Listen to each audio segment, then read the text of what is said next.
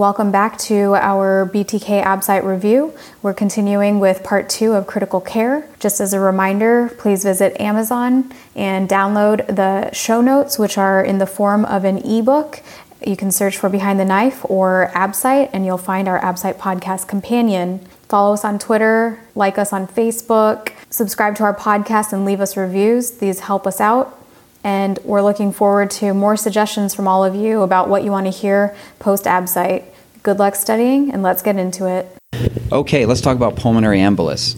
Uh, again, a favorite topic. What's the uh, most common vital sign changes you'll see with a PE? So the most common is going to be a tachycardia and uh, hypoxia.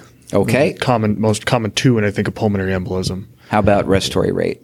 Uh, typically increased. They're Good. So tachycardia and tachypnea and acid base status? So these patients are going to, because of their increased respiratory rate, are typically going to be have a respiratory acidosis, alkalosis. I'm sorry. Good, respiratory alkalosis. And what's our diagnostic studies that we can use? So you can you can start with an EKG uh, with the workup, and then uh, move on to a chest X-ray. Those are two good starting points. And okay, then, but but if they're asking you on the ABSITE, your answer is not going to be an EKG or a chest X-ray yes, for sir. diagnosis of PE. What's your answer going to be? You want to get a in 2017. Uh, you want to get a CT with with uh, with a, a PE protocol. Yeah, CT pulmonary arteriogram is now the diagnostic study of choice. Okay, how about D dimer? Uh, a D dimer uh, is not typically very helpful if you have a CT scan readily available. Uh, but if you have a high suspicion for a PE, it's a it, it might be a good test to um, lean lean you one direction or another. So this is another one I think of like procalcitonin, right? So if you have a normal D dimer, that's pretty good for ruling out a PE. But if you have an elevated again, you can have an elevated for a whole bunch of reasons, especially in the surgical area. If you had major surgery, it's going to be elevated. Okay, and now you want to anticoagulate this patient. How are you going to anticoagulate them? So uh, typically, I would start with a uh, therapeutic dosing of heparin, uh, put them on a heparin drip, and um, and then once uh, if they're stable and and uh, don't need any further treatment for the actual PE, uh, they'll remain on that treatment. You're going to bridge them over to Lovenox. Okay, bridge them over to warfarin with Lovenox. Good. And how about the role of thrombolytics? So uh, you can do this in, in a couple different ways, either uh, catheter directed thrombolytics or systemic uh, thrombolytics. Uh, you generally uh, giving systemic thrombolytics in this situation is, isn't recommended. There's really two indications. One is solid indication, one's relative. So, who's the patient who would put push lytics on? somebody who is unstable. Hemodynamic instability is an indication for pushing lytics, okay, unless they have a contraindication like, you know, a recent surgery, a recent head bleed. Um, and then, and if one you, other relative one. If you have evidence on uh, either EKG or an echo that you get of, of right heart failure along with signs and symptoms of right heart failure, right dysfunction. Yeah, so echocardiographic evidence of right heart dysfunction. Those are generally the reasons why you would push lytics. What about the what about the role of catheter-directed thrombo, thrombolytics? Is that something you can see, you would see, or you would think would be starting to show up on the ABSITE? That it, it, might, and there's not a whole lot of. The problem is there's not a whole lot of evidence of saying when it should be done, when it's better than systemic thrombolytics. I, I think if it's on the ABSITE, it's just going to be a question of of which patient would you give lytics to, and Okay. it's and it's going to be either unstable or the patient with right heart strain or right heart failure on echo. Gotcha, gotcha. And then any surgical options. So uh, there are surgical options. You can do a pulmonary endarterectomy. Okay. and what's that called? Uh, sorry, embolectomy, and that it's a Trendelenburg procedure. Good. So a Trendelenburg procedure, and this would be done when. This is going to be in a patient that has a relatively proximal uh, thrombus that uh, is is uh, physically fit enough to go through that operation. Yeah, and this this again would be the patient is unstable. They might have a contraindication to lytics, or it's it's an intraoperative diagnosis. Uh, it, you know, it's going to be relatively uncommon, but uh, there is a surgical option. And then, of course, there's always the old favorite, the EKG change in PE. Well, it's the uh, often tested rarely seen S1Q3 T3. Yeah, this assumes you read an EKG. Right, right. And I think it's only present about 15% of the time with the PE. The most common EKG change is going to be sinus tachycardia. Good. Okay, let's uh, talk about some cardiovascular physiology. So, we talk a lot about CVP. So, what is CVP? What is it? What is it actually assessing? So it's it's assessing your um, end diastolic pressure of your right ventricle. It's your central venous pressure. Good. And we're using that as a surrogate for what? Because if I really want to, what I really want to know is not the pressure. You want to know the um, volume status. Yeah. So so it's a surrogate for right ventricular end diastolic volume, right? It's not a great Right. surrogate, but but that's how we use it. Um, so how about wedge pressure? So wedge pressure is um, is measuring your left ventricle uh, left ventricle end diastolic pressure. Good. And it's a surrogate for It's a surrogate f- for um, your um, uh, uh, preload in your in your left ventricle. well your left your left ventricular end diastolic volume. So it's, Yeah. it's the same thing as on Volume, the right.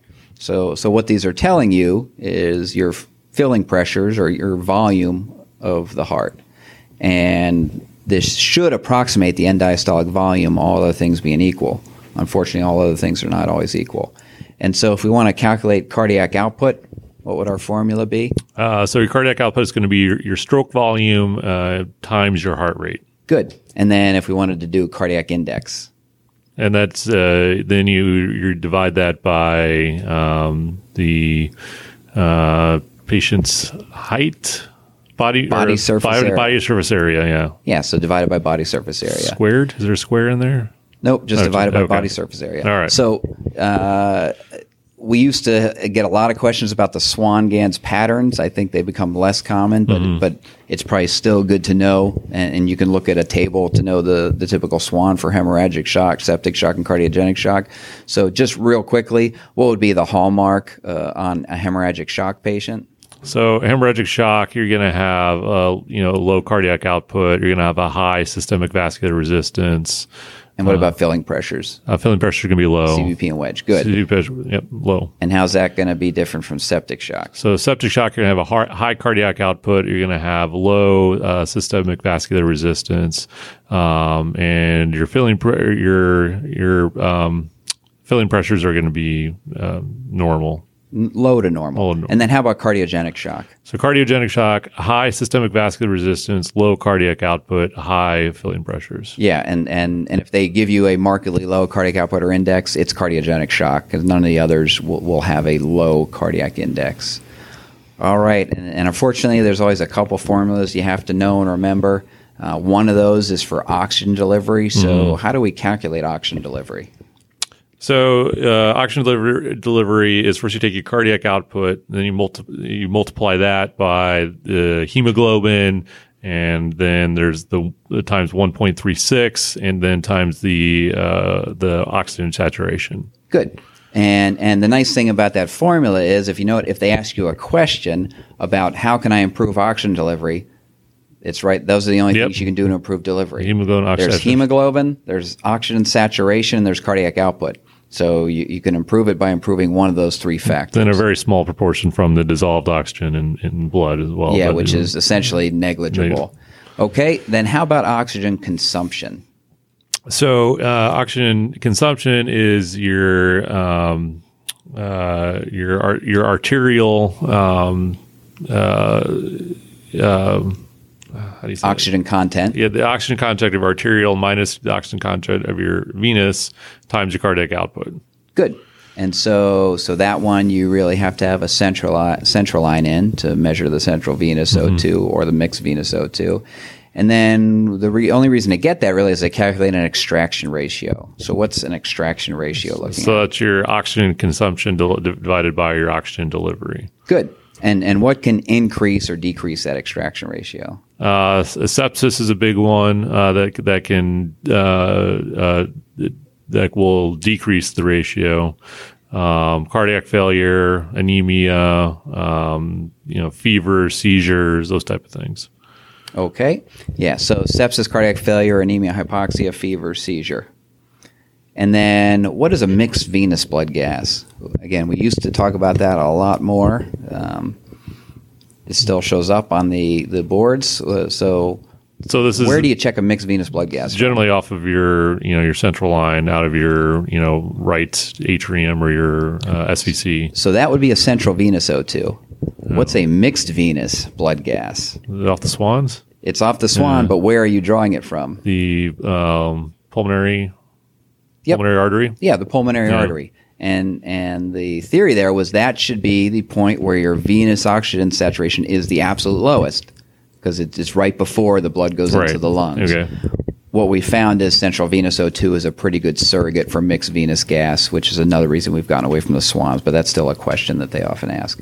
Okay, so we talked about this in trauma a little bit, uh, but we'll get into it in a little bit more detail. So this is a 75 year old female who's on Coumadin. INR is 4.5 in a car crash, and she's got a major head bleed. So what are we going to do to quickly reverse her because she needs an emergent craniotomy? Well, if it's available, we'll do the PCC. So, uh, and that will rapidly and predictably uh, normalize her INR. Good. And and especially someone who needs an intervention urgently. Other advantages of it, especially in an elderly patient, are it's a lot, lot less volume than FFP. Um, okay, now this patient's on Pradaxa, So, also yeah. called dabigatran. so dabigatran, Pradaxa on the ABSITE. The answer is going to be dialysis. Dialysis is how you how you reverse it. Good. The, the answer, well, the answer will be dialysis. Although there's another option now. Oh, there's so there's a there's a I, I don't know there's a monoclonal antibody uh, Yes. that's being developed. Is it is it approved now? is it is FDA approved. Okay. It's called Prax- Praxbind, yeah. which is easy. Binds Pradaxa. Uh, I, I don't know if that'll work its way into the ABSITE this year. Um, it- I would guess definitely by next year, but it may even be in this year. So, so your options would be either dialysis or Praxbind for Pradaxa or Dabigatran. Now, how about a apixaban or rivaroxaban? Uh, so no real anecdote uh, an- or antidote, but uh, PCC will give you at least a partial reversal. So you should still give them PCC. Okay, so a quick review of our anticoagulant agents. Uh, how does Coumadin work? So Coumadin, um, it inhibits your vitamin K dependent factors to two, seven, nine, and ten, uh, as well as protein C and S. Okay, and then how about our novel anticoagulants? So- and let's say we'll start with the Pixaban and Rivaroxaban. Uh, so these are uh, factor 10A inhibitors. Good. And and how is it easy to remember which ones are the factor 10A inhibitors, which ones the direct thrombin inhibitors? Uh, I think they have an I. they're- These are the ones with the I's in the name. Is that right? No, remember so, that right? So so it's very easy. Uh, the, They have the, XA. The 10A inhibitors. Well, they don't just have XA; they have XA ban. Uh, okay. So just remember they ban factor 10A. So That's right. apixaban, rivaroxaban. The problem if you just say they have XA is Pradaxa also has XA. so- gotcha. which is confusing, but it doesn't have the XA ban. That's So if it has XA ban, that's a 10A inhibitor. The other ones, Pradaxa is or Argatroban, those are direct thrombin inhibitors, uh, which is the odd man out. Uh, and as we mentioned, there's now a, a Praxbind that can reverse those. Okay, so we'll talk a little bit about nutrition. Um, and uh, again, another board favorite is you're trying to figure out how much nutrition this patient needs, and someone has a great idea of let's get an indirect calorimetry or a metabolic cart. So, what is that measuring? So that measures uh, two main things: uh, O2 consumption and CO2 production. Good. And you put those into a formula uh, that gives you the respiratory quotient.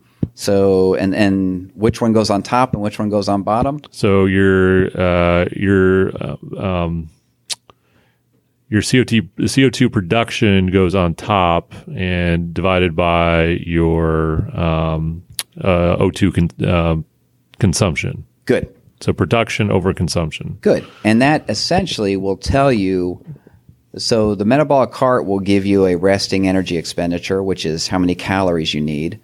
And then it'll also give you this respiratory quotient. And how do we use that respiratory quotient?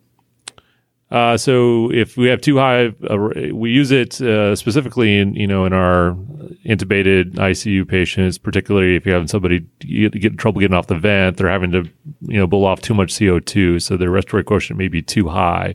So we use it to adjust the proportion of fat, protein, carbohydrates we're giving them in their so it nutrition. generally, it generally tells us what kind of fuels that patient is burning. And, and really, it's most useful for telling you, are you overfeeding them with carbohydrate? So, what would the respiratory quotient of fat be? so fat is generally 0.7, And protein uh, 0.8, and carbohydrate? 1.0. Yeah, 1.0 or higher. So if you have a high respiratory quotient that's that's 0.9 or higher, that tells you that you're maybe overfeeding them with carbohydrate, which can cause respiratory problems, uh, excess CO2 production, etc. That's again, that's always a famous uh, favorite board question. Um, nitrogen balance, uh, I, I don't think it's talked about as much as it used to be.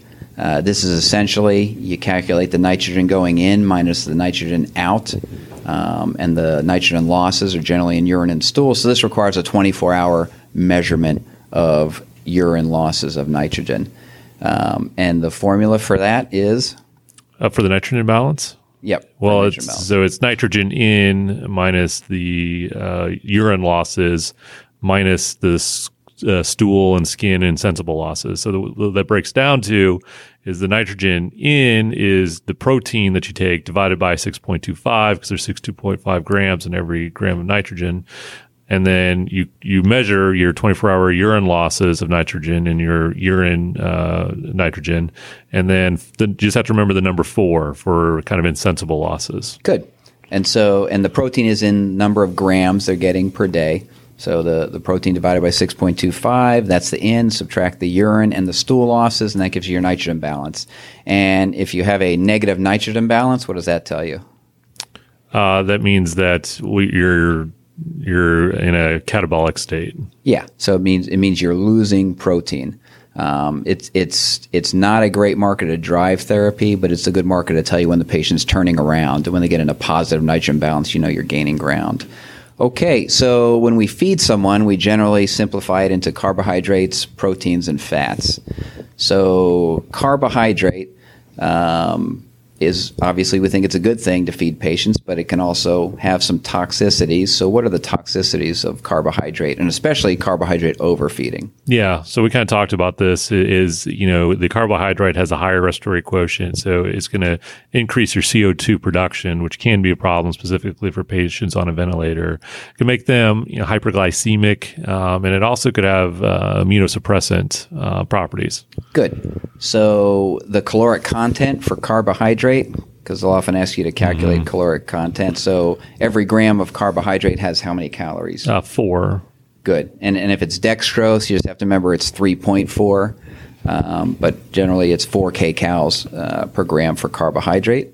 And when we talk about designing TPN for a patient, we talk about what percentage of the calories we should give them as carbohydrate, protein, and fat. So generally, what percentage do we give them as carbohydrate? Uh, it's the majority. So about 60 to 75% should be coming from carbohydrates. Yeah, and typically that's non-protein calories. So you, you separate out the protein, and then of the non-protein calories, you want to give about three quarters of it in carbohydrate and the other quarter in fat. Okay, so that brings us to lipids. Uh, again, as we said, it's, it's about a quarter of your non-protein calories. And how many uh, kcals per gram do you get out of lipid? Uh, so this is the higher. So it's nine. Yeah, so this one is is the highest caloric content. Um, there are only two essential fatty acids, and what are those two? Uh, linoleic, linoleic and uh, alpha linoleic. Yeah, and, and the significance there is patients can get a sat- essential fatty acid deficiency, so you need to make sure you're re- replacing those because those are the ones the body can't manufacture. The toxicity of lipids, Uh, so the lipids can be have a, a pro-inflammatory effect. good. They're very pro-inflammatory. Um, they contain arachidonic, arachidonic acids that then get processed to thromboxane, leukotrienes, et cetera, so they're pro-inflammatory. And we talk about now good fats and bad fats in terms of lipids we give patients. So mm-hmm. what are what are the good fats? Uh, so the uh, these are the your omega three fatty acids, are the good fats. And and the bad fats are the soybean oils or the omega sixes. So if they ask you a question about lipids or which is the good or the less inflammatory, the answer is always going to be omega three. When we talk about immunonutrition or immunonutrition formulas, those are generally ones that have omega three fatty acids and then some other things added that have beneficial inflammatory effects. Okay, protein. So first the caloric content. So we said carbohydrate was four, fat was nine kcals per gram. How about protein? Uh, protein's four as well. Good. So protein and carbohydrate are the same, four kcals per gram.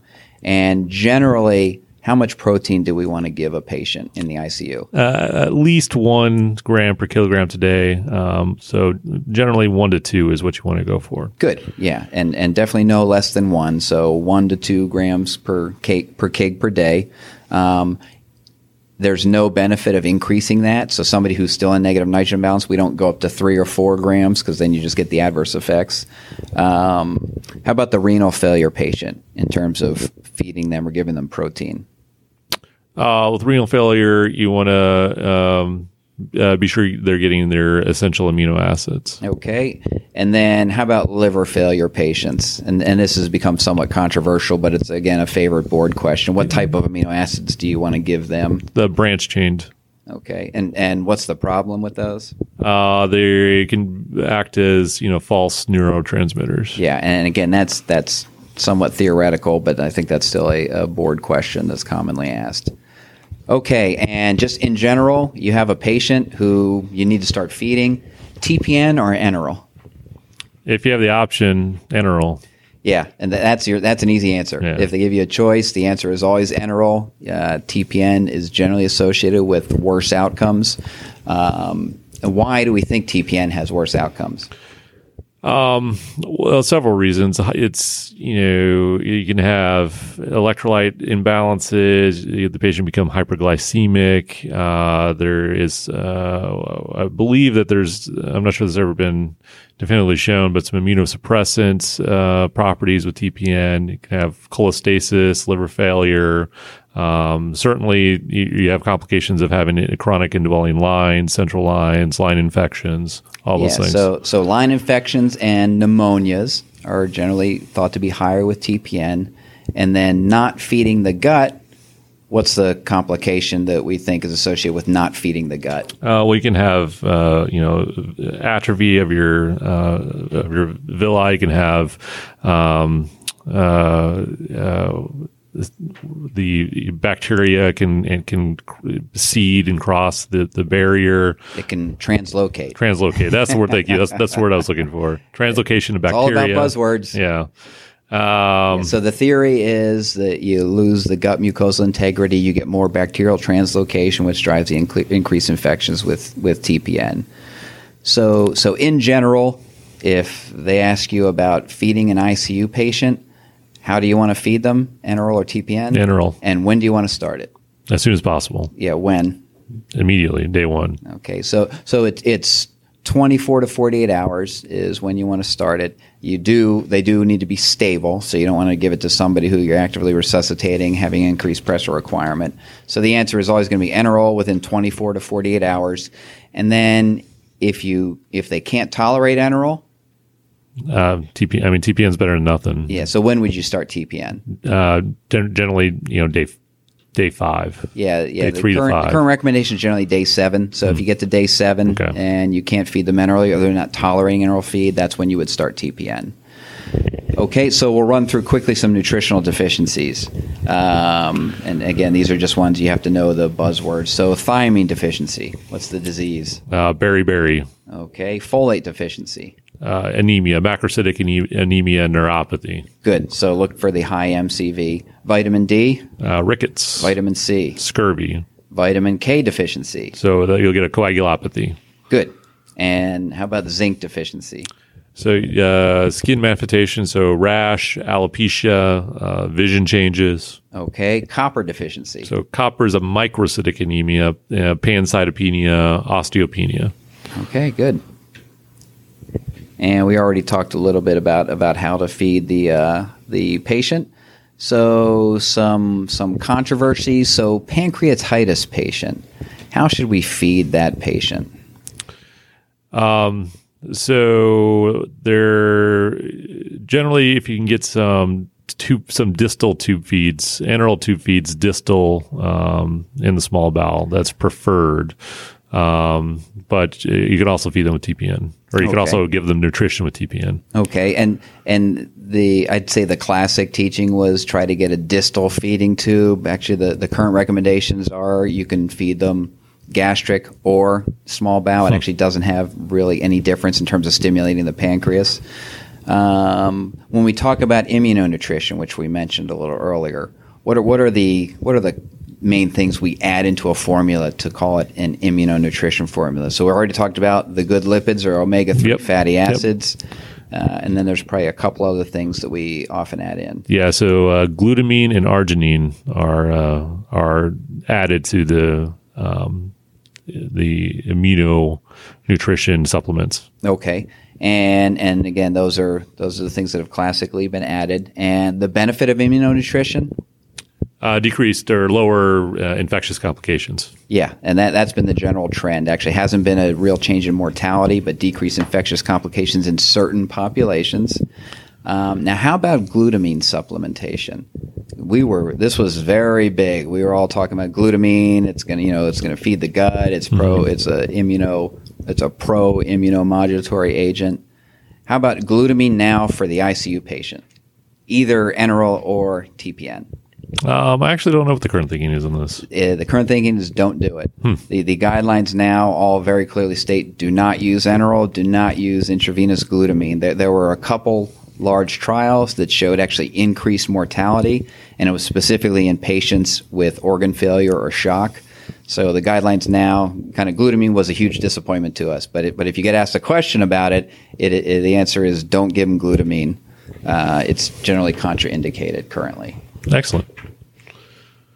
Okay, so so we did the um, quick fire round for trauma. So we'll we'll end with a some critical care quick fire. We'll just run through a couple scenarios. And again, great. this is this is uh, giving you the phrase or the buzzwords from the question, and and you just have to tell me what the answer is. No no more discussion. No additional questions. No information allowed. Okay, Ready? ready.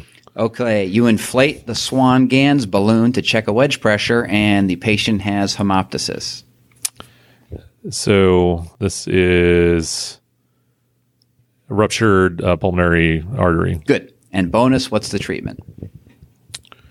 You advance and blow up the balloon, or reach, you pull back and blow up the balloon. Nope. What do you do to stop the bleeding? Operate or angioembolization? Oh, and uh, angioembolization. Yeah, treatment's Okay. angioembolization. Okay, your patient goes into a tachyarrhythmia, and on the EKG, you see it is torsades de pointes. Magnesium. Points. IV magnesium, good. Patient has no brainstem reflexes, fixed and dilated pupils. They're normal normotensive and normothermic. What's your next test to declare brain death? Uh, cold or uh, cal- what do you call it? The You've cold done all the brainstem reflexes. okay. There's none. What's your next test? uh, EEG. No. Apnea test. Oh yeah, apnea test. Okay, Yes, so your apnea test. of course. All right. Who should initially bring up organ donation with the family of this patient? You, the organ donation center coordinator, the nurse. The organ donations. Yeah. So, so the the textbook answer is you never bring up that discussion. Um, hyperacute rejection of a transplanted organ is mediated by Uh, IgE or IG. cells, antibodies, both. Uh, This is hyperacute. oh, um, antibodies. Antibodies. Acute rejection of a transplant is mediated by Acute rejection is uh, uh, both cells. Cells. cells. Cells. And what cell specifically? Uh, T cells. It's T cells. Yeah. Excellent.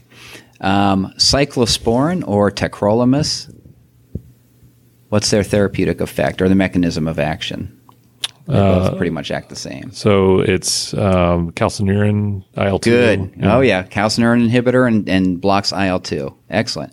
You have a post-op day two CABG patient who suddenly has decreased chest tube output and then goes into PEA. Here's chest tube output and then PEA. Uh,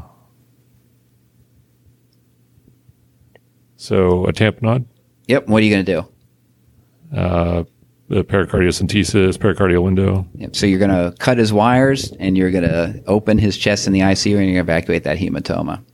Okay, you have a patient who's getting frequent IV Haldol doses for for alcohol withdrawal, and then has an arrhythmia per the nurse. what is your EKG going to show? Prolonged QT. Good.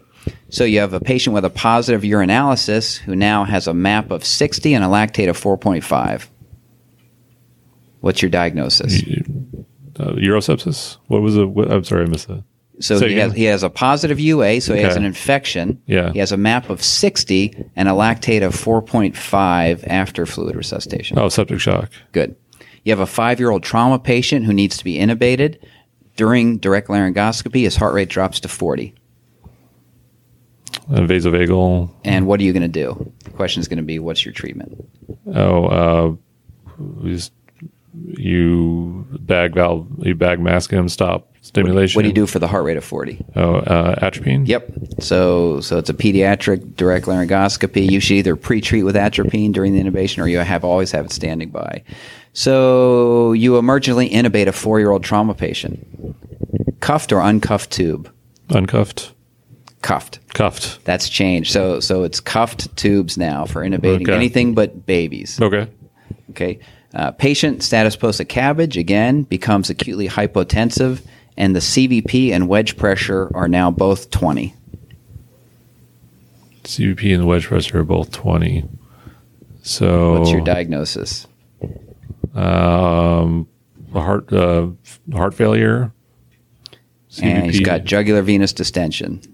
Uh, is this tamponade again? Yep. Okay. And and the CVP and wedge both being 20 is equalization, Equalization of of pressures. pressures, So yep. remember that for Okay. tamponade. Yep.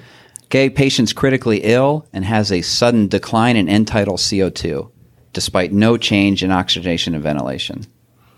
So you had an end tidal CO2 monitor and the end tidal CO2 suddenly tanks. So check your connections. Oh, all the connections are fine. Okay. They're not going to ask you that on the outside about checking connections. And Uh. your respiratory your respiratory status hasn't changed. So why does an end tidal CO2 tank if your respiratory status hasn't changed? What does end tidal CO2 reflect? Uh, your so it's expired CO2. So your acid based. I mean, it your your exchange. So so it reflects your cardiac output, Okay. right? So Right. So if your end tidal CO2 suddenly tanks and the respiratory status hasn't changed, then it's a it's a reflection that their cardiac output has dropped. Okay. Okay. Or they've gone into cardiac arrest. gotcha. Patient with cirrhosis and ascites who gets a large volume paracentesis by the medicine service. Next day, he's oliguric, elevated creatinine. And they check a urine sodium and it's less than 10 milliequivalents per liter. What's So- your diagnosis? Hepatorenal. Good. And what's your treatment for that patient going to be? Good. Albumin and.